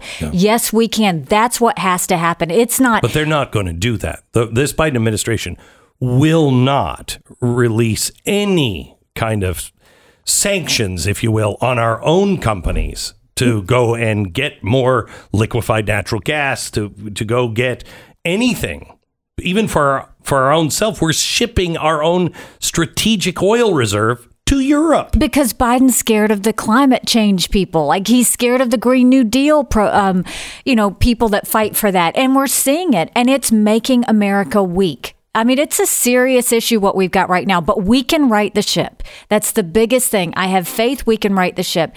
And that first starts by do we win these elections in November? But more importantly, what do we do when we win? We have to prove we deserve to be there. So when Republicans take control of the House and Senate, which I am all over the country trying to help candidates, when they take it, what do they do? You don't just say no to Biden. Mm-hmm. What do you say yes to? You mm-hmm. say yes to making sure that we're exporting more liquefied natural gas, that we're opening up our energy reserves. You say yes to we're going to stop all this wasteful spending. You say yes to the fact that we're going to be strong abroad by having a strong voice against terrorism and all dictators that try and threaten America or say death to America. We can start doing things. You say yes to, yes, we're going to take care of our children's education and we're not going to let all these teachers' unions do it. We've got to start saying yes to a lot of things and not just say no to Biden. So how do we say yes to the end of inflation? How is this one going to be solved? Because it we're we're close to the death spiral here on inflation. I mean, Glenn, it's so bad that the average family is spending five to six thousand dollars more a year. Now, when Michael and I were raising our children, if you told us we had to spend five to six thousand more a year, do you know where we'd get it from? A credit card. Mm-hmm. And do you know what happens to families when that happens? Oh. That's the fear I have is what about these families who are just trying to make it through today? The way you do that is first of all, yes, we open up our energy sector and we make sure something like that works, but you stop this wasteful spending. Do you know in the last spending package, Republicans and Democrats passed 5,000 earmarks totaling $10 billion. You want to hear what some of that was? $12 million dollars for a baseball park in New York. 20, $15 million for New Jersey to apply to get the World Cup. Six and a half million for golf courses in Colorado. This is our Republicans and Democrats doing this, Glenn. That is not okay. You can't say and go on TV and scream that inflation is terrible and turn around and co sponsor an earmark Right. and open that back up. Where were our Republicans in this? Why did they allow this to happen? We had stopped earmarks. Well, that's kind of where I am with the Republican Party in whole. I don't see. I see a few um, that are standing up and are fighting the good fight, but then you see people like Mitch McConnell. I mean, uh, you know, you you've got to clean out these these federal agencies. term just limits, term limits, term you, limits. You have to just clean them out. Well, you're not going to be able to do that if you have a president without the Congress. Congress has to do it. And you could have, you know, control of the Congress with Republicans, but do they even get it? Do you know what else Congress can do? Put controls on our border. They can fix this border crisis. Where is Congress? That's what I'm going to keep saying is we need the fighters. We need those that understand that you have to make so much noise. The people will follow you if you do that. But you can't go on this runaway spending where our debt's more than our economy. Do you know we're having to borrow money to make our interest payments? Oh, yeah, I know. Our kids and grandkids will never forgive us for this. We have got to right the ship for the good of our country, for the good of the world, for the good of the next generation. It's it's time for all this to stop. So, what are the things that you do? Um, you're the founder of Stand for America, and you go out and you try to promote good policies and also the right candidates. You just endorsed Sarah Palin. Why? Couple of reasons. First of all, when I was running for governor the first time, um, there were five candidates. I started as the fifth out of five, um, had the least amount of money, the least name ID, um, and I got up to the second position.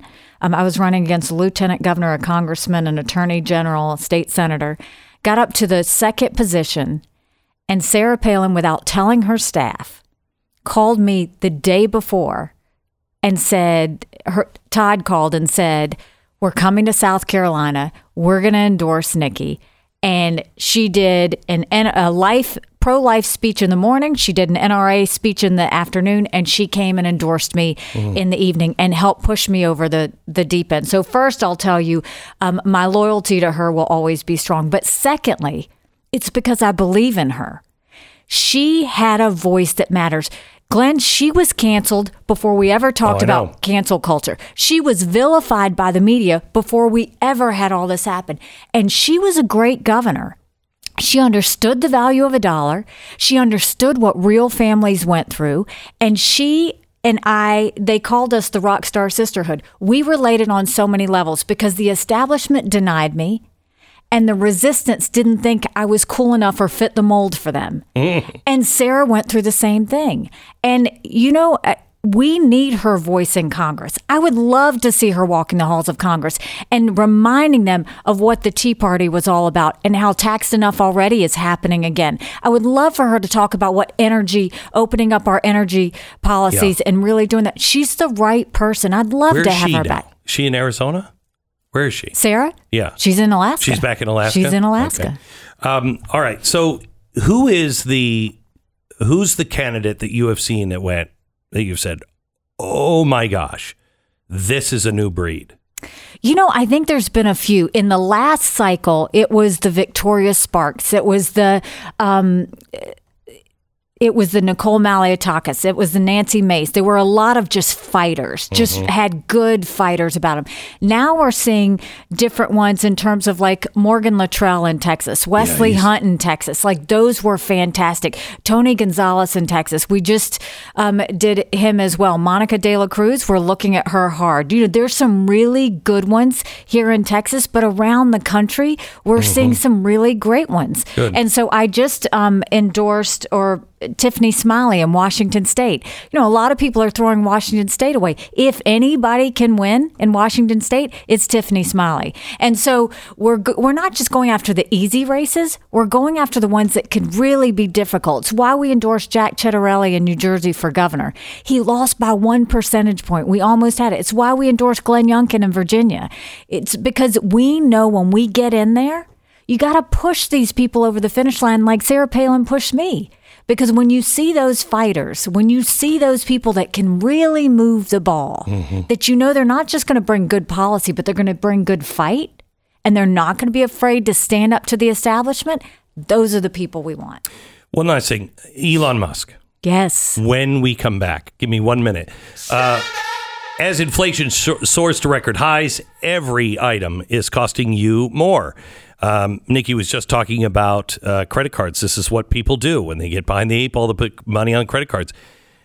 And reason why this is so bad is because inflation is going up and interest rates are going to go up. Even if the Fed doesn't um, raise them, the banks will because it will become more and more risky because everybody is maxed out on their credit cards. You're paying the average now is about 19%. 19%. You imagine that goes up to 25%, 28%? And it will happen. Please call American Financing right now. See if you can get in and lock in a lower interest rate and do a consolidation loan to get those credit cards off of your back. Do it now. American Financing. The number is 800 906 2440. 800 906 2440. AmericanFinancing.net. American Financing, NMLS 182334, www.nmlsconsumeraccess.org. 10 seconds, station ID.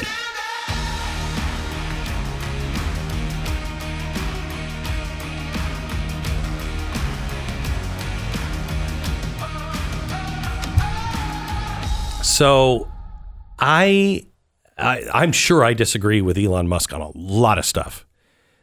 I'd vote for him in a heartbeat. And because he a he's Tony Stark. I mean, he's just he doesn't care. Um, but the the other thing is is he has a vision of where things are going. You listen to him and then you listen to anybody on television, anybody in Congress or in the White House, and there's no vision there. What do you think about him taking over Twitter? I love it. It's a win for freedom. It's an absolute win for freedom of speech. But what I love is Elon Musk is not afraid to rattle the cage. Mm-hmm. Now, maybe when you have that much money, you can rattle all the cages you want. I'm grateful for him. And now my question is, who's next? Let's keep going. He kinda not said that yesterday, Yeah, didn't let's not stop with with him. Yeah. And you know what? There's there's Facebook, there's Instagram, there's the big media. You know that we need to go and rattle those cages. Let's do it. And Elon Musk has been the start. Let's not that let that be the end. Yeah, I don't think it will be. You know, I was thinking about it this morning.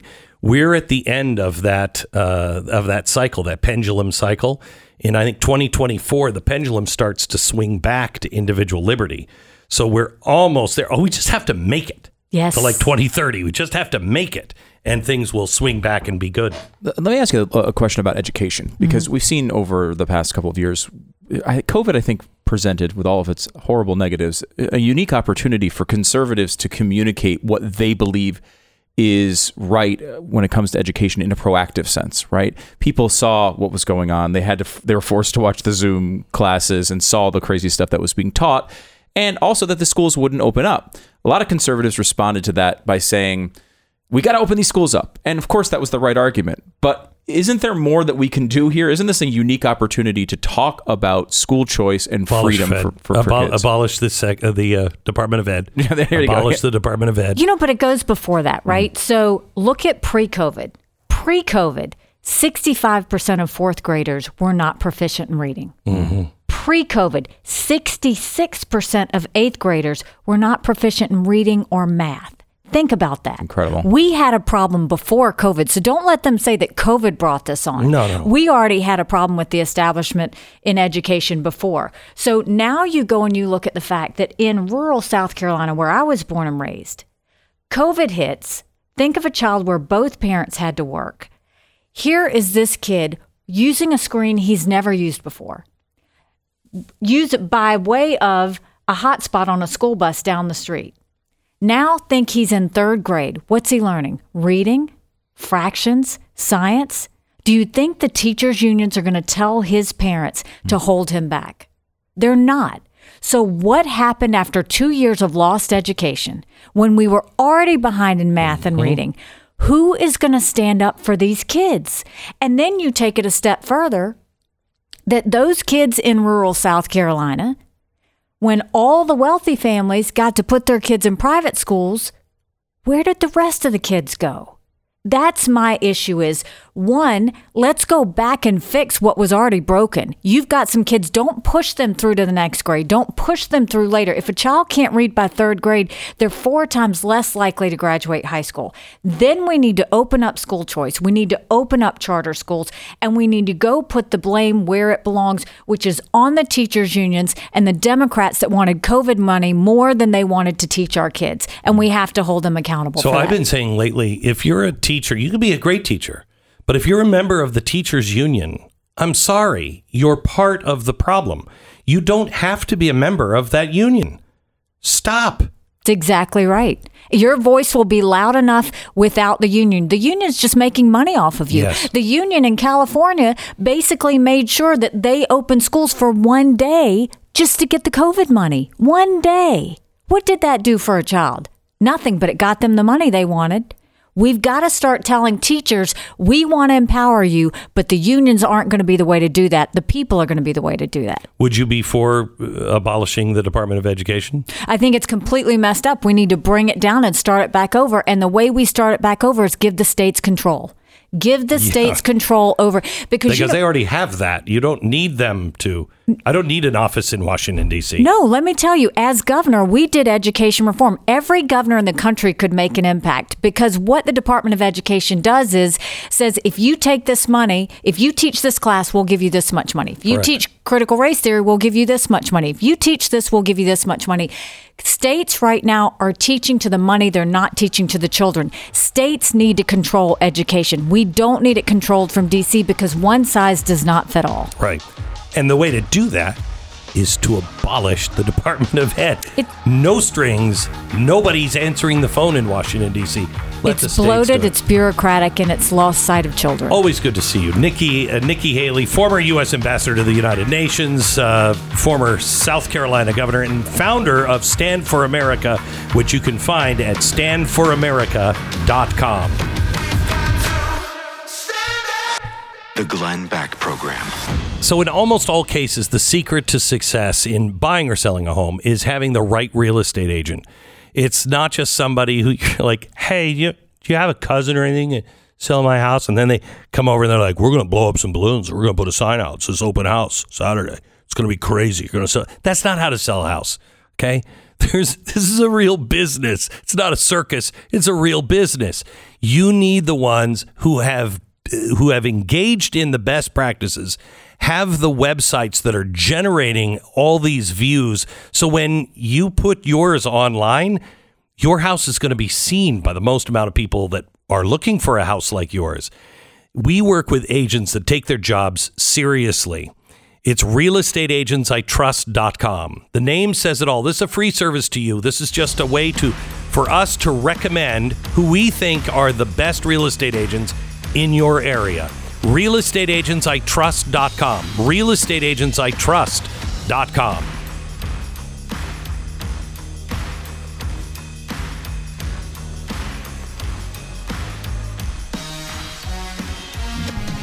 Head over to blazetv.com slash Glenn. The promo code is Glenn. You'll save 10 bucks off your subscription to Blaze TV.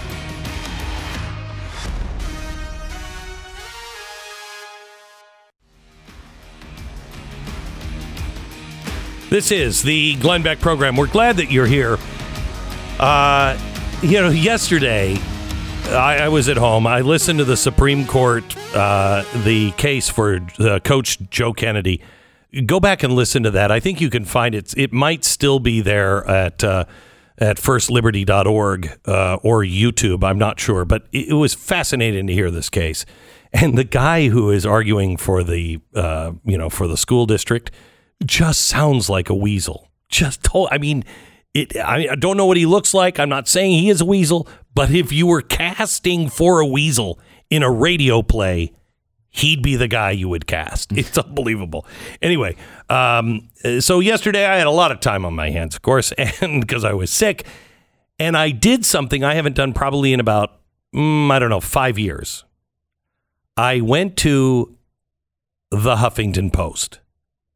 I don't know why, but I did.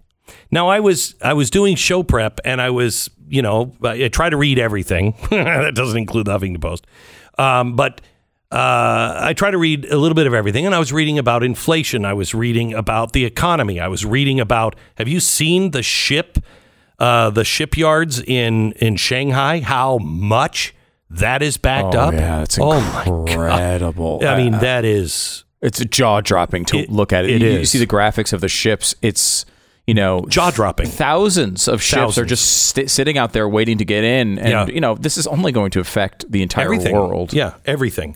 Um, we, people just don't have any idea. Then you know, started looking at food and food prices and the shortages overseas. You know, uh, nuclear war. Yesterday, the foreign minister of Russia said, hey, "Don't take nuclear war off the table. It's always on the table. It could happen." You're like, "Whoa!" So I go over to the Huffington Post. I'm not kidding you. I would say 90% of what was on their front page was about January 6th and Donald Trump. And it's like, ninety. per- Wow. oh, it was So- story after story after story after story. And I'm like, what world are you guys living in? So ninety percent. You're commenting that you can't believe how low that was. yeah.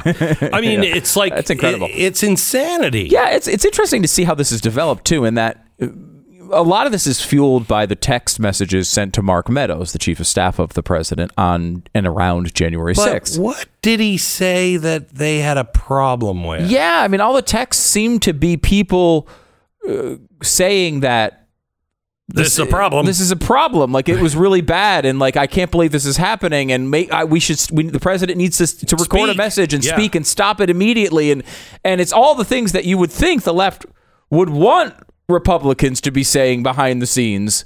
And but now, somehow or another, it's bad. yeah, and I guess and, and like I like they seem to be conflating it with this idea that okay, we they they knew Republicans knew this was really bad, but now Everybody, not. hold on just a second. Everybody in America, except for Vlad, the spy that's currently running, you know, our teachers' unions from Russia. Everybody knew this was bad. Yeah, uh, everybody. It was bad. It was bad. Now, the, the the idea is now they're trying to say, well, behind the scenes they knew it was bad, but then in public they've down they quote unquote downplayed it. Really? And this is we didn't. Yeah, I, don't know anybody that did. I have not downplayed it at all. I, I you know I completely to this moment believe it was a really ugly moment Horrible. in American history and a really bad riot Horrible. and something we should all say was bad. Yep. That being said, what the pushback has been against January 6 has been number one, the left has tried to include everyone who thinks taxes should be lower as part of it. right? Yes. if, if you think taxes should only be 35%, you basically arranged the riot. if you don't think that all white people should be Yeah. burned at the stake, you're a terrorist. Right. so they've tried to lump everybody, including the Washington Post today, who went after you and tried to Oh gosh, that's right. include you Yeah. as one of the people basically organizing the January 6th riots. It was crazy. Which is insane. You were on the air on January 5th. Telling people not to go, and they have you as a main contributor to Right. the riots in the Yeah, Washington Post. it was my rhetoric that Yeah. caused things like that. I'm like, I was against You it. I- literally told people not to go the day before Oh, the rally when it was just a rally. I completely forgot. And, and your concern was that it could spiral out of control. Yes. Uh, so it, it completely ridiculous. So they've tried to lump everybody in, and then in addition to that, they've tried to turn January 6th into the worst thing that has ever occurred in the history of the world. It's as bad as the Civil War. It's as bad as slavery. It's as bad as the Holocaust. I don't know Oh. what they're saying today. the only thing that it competes with is global warming. Yeah. Yeah, yeah, that's true. I mean, and even that apparently uh, is is is in doubt. And, you know, and it's funny because I, this is something that I thought was interesting from the beginning. At no point, and I thought it was really bad. I've said this on the air. I thought it was a national disgrace, and I do not hold back. From I that am going to go a step day. further. I think, and I said this at the time, I was really angry at the president. Where are you, man? Yeah. I, I was. I I don't even know if we were together, but wherever I was, I I was was, home watching screaming it, at the yeah. television.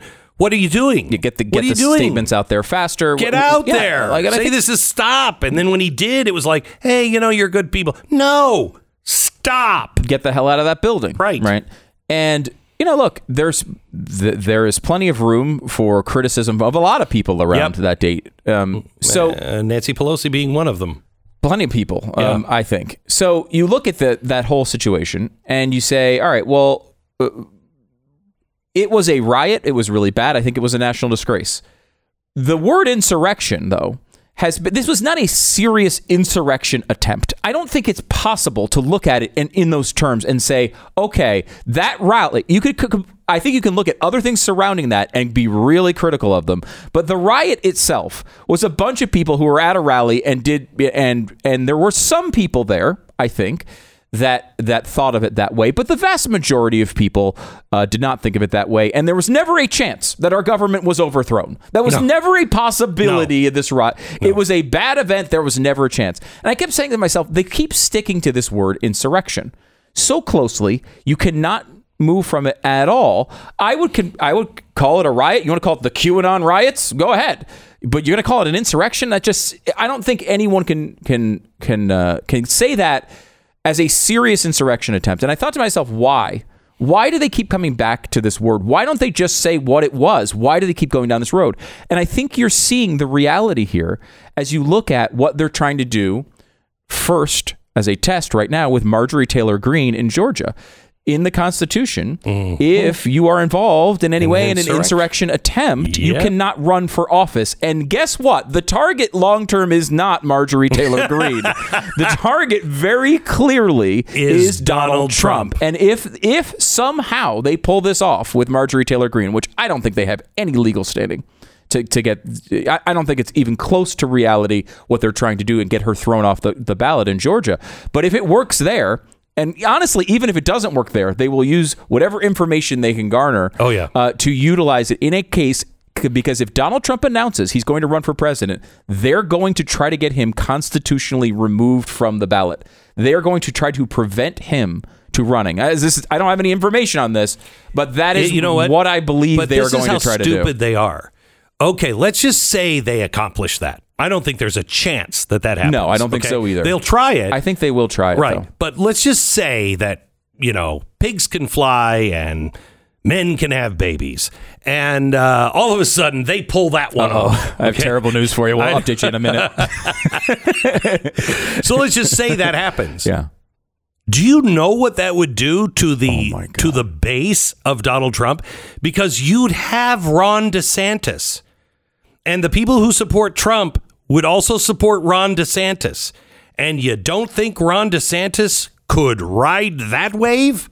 Uh, oh my gosh. and- I mean, they're crazy. The election consequences are one thing. I can't even imagine what that would do to our institutions, to the foundations of this country. It would be an obvious attempt to destroy any faith people had in our system of government. Yeah. I mean, it's that it's that dire. They will try. I it. think that's going to happen though this summer. I really do. I think. I think they're going to start taking on the Supreme Court this summer uh, because there's going to be a few decisions that are coming out that they are not going to like, and they are serious about packing the court.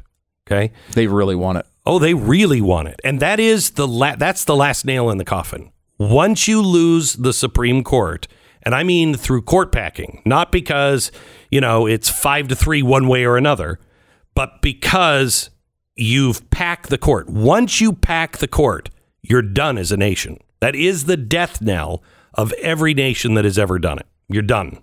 Okay, you don't go back from there. Um, so they're going to try to do that. And then let me tell you, Stu, I I just can't see a way to where the the Republicans win the House and and maybe a seat in the Senate, and the left doesn't go crazy.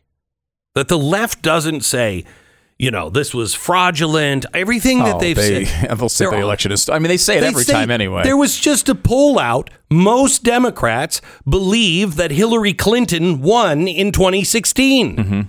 Okay, they're saying that. Now- we don't believe it. They're still saying that about Hillary Clinton. and they're certainly still saying it about George W. Bush Yes. in 2000. I mean, so they're gonna they're going to say it, Mm-hmm. but I think that they are so keyed up, and with the with the uh, stuff that's happening with the Supreme Court, they're just going to say it's over. These guys are crazy. They're coming for you. They're going to kill the women and children. Did you see what MSNBC said about the Twitter takeover? That our women and girls will no longer be safe. I mean, you, you're putting too much of your life onto a social network if this is what you believe. And I don't know if they. This is what they say about everything. Everything. Every time there is any- Romney, who we don't like. Romney was was some gra- grave, you know, uh, uh, horrible conservative that was just going to out conservative all conservatives. Yeah, every president is worse than the last one when Oh, it comes to the gosh. Republicans. Every nominee is worse than the last one when it comes to Republicans. And can I tell you, um, many times that is true. well, uh, from my uh, point of in view, in a different way. Yes. But they're saying now already Ron DeSantis is actually more dangerous than Donald Trump. They're already saying it. Yeah. he's not even. He hasn't even announced he's running yet, and they're already saying it. So this is going to happen. But let me give you this this little uh, picture because if they don't go crazy now, yeah, let me give you a scenario of what happens for 2024. In 2022, there is Wait, let me take a break because I don't want to cut you off. Take a quick break. We'll come back. This is a really, I, I think this, you Yeah. shared this earlier with me. Uh, this is a really good theory. Back in just a second. Stand by. Goldline is the premier precious metals provider in America. I have done business with them for over 20 years. In fact, I was doing business with them before they started to be a client of mine. I was a I was a client of theirs. I did my homework. Lots of clients who have are uh, clients who have already purchased gold call back to add to their portfolios by getting some silver or some extra gold. I have done it myself. There is the new Ben Franklin silver rounds that I have designed. They sold out.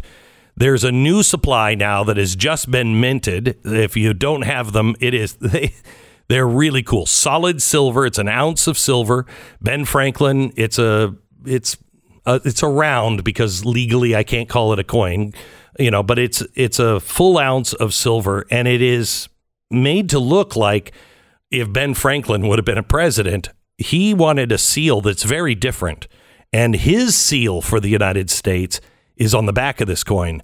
A hint, it's Moses at the Red Sea with Pharaoh getting collapsed, uh, you know, having the water collapse on him. Uh, it's a great way to invest in silver, have silver. Um, you can call them and find out when those silver rounds for Ben Franklin are going to be back. They also have um, really great stuff um, in gold. They will have the Ben Franklin also in gold. Just check them out. Goldline, 866 Goldline, 866 Goldline, or goldline.com. Stay informed. Sign up for the free newsletter today at glennbeck.com.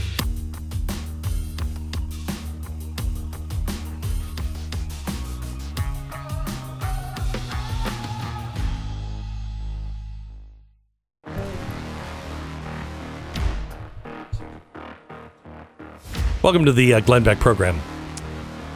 So let me walk you through this real quick. Uh, if you go into the 2022 Senate elections, uh, you have a situation where the momentum of the of the the climate of this election is pro Republican. Correct. Right. Where it's a it's a midterm election for a, a president that is in very poor standing right now. Uh, so the Republicans should do well. How, however, the structure of the Senate election is actually tilted toward Democrats. which means the strong Democratic areas, right? Uh, the states that are Mm-hmm. Yeah. producing those strong Democrat senators, yeah. those are the ones that are up for grabs. Yeah, uh, in in large part. Yeah. So if you go into this right now, the way we've looked at it, these are a lot of generalities. A lot of things have not played out yet, but we have it at 49 46 for Republicans with five toss ups. Just a generality. Now, Republicans would have to win two of those five to control the Senate. However, very possible that they sweep those five. It's not impossible at all that they would get to mm-hmm. maybe 54 or maybe even 55, somewhere in that general vicinity. That'll drive them nuts. That's going to drive them nuts, but let me drive them even more nuts. 2024 comes up. Republicans, if they are doing well and don't blow it in those two years, will have a House that they probably already control. If this goes well in the Senate this election, they would be at, say, 54, 55 seats. The next election has a situation where the map tilts back to Republicans. So Republicans are going to have a lot of gain opportunities here to increase. You could very easily see a situation in which whatever Ron DeSantis or Donald Trump or whoever it is comes in to the presidency in 2024 beating up on someone like Joe Biden, getting into the presidency with a filibuster proof majority. 60. 60. It's not impossible. It would have things would have to go right, but we've never seen anything like this in our lifetime, really. No, it's FDR was the last time I think they had a filibuster proof. I mean, the Democrats had it with Obama in 2009 with, Oh, okay, with yeah. 60 seats when they tried to That's pass right, Obamacare right. Mm-hmm. and then lost it, right? Uh, uh, when Scott Brown wound up winning that election in, Mm-hmm. in Massachusetts. But the Republicans never sniff this stuff. And if it goes well, if you get the right candidates in the right states, and selecting in these primaries is going to be really important. Candidates in purple states that are acceptable to purple state audiences in 2022 are going to be important. But if you can win those races and keep good Republicans, people like Mike Lee, in as well, you could see something like a filibuster proof You'd majority behind also- Ron DeSantis. You would also need to have the Republicans not screw it up. Not screw it and up. And actually stand for something. Okay, with that said, we'll see you tomorrow, you sick, twisted freak. This is the Glenn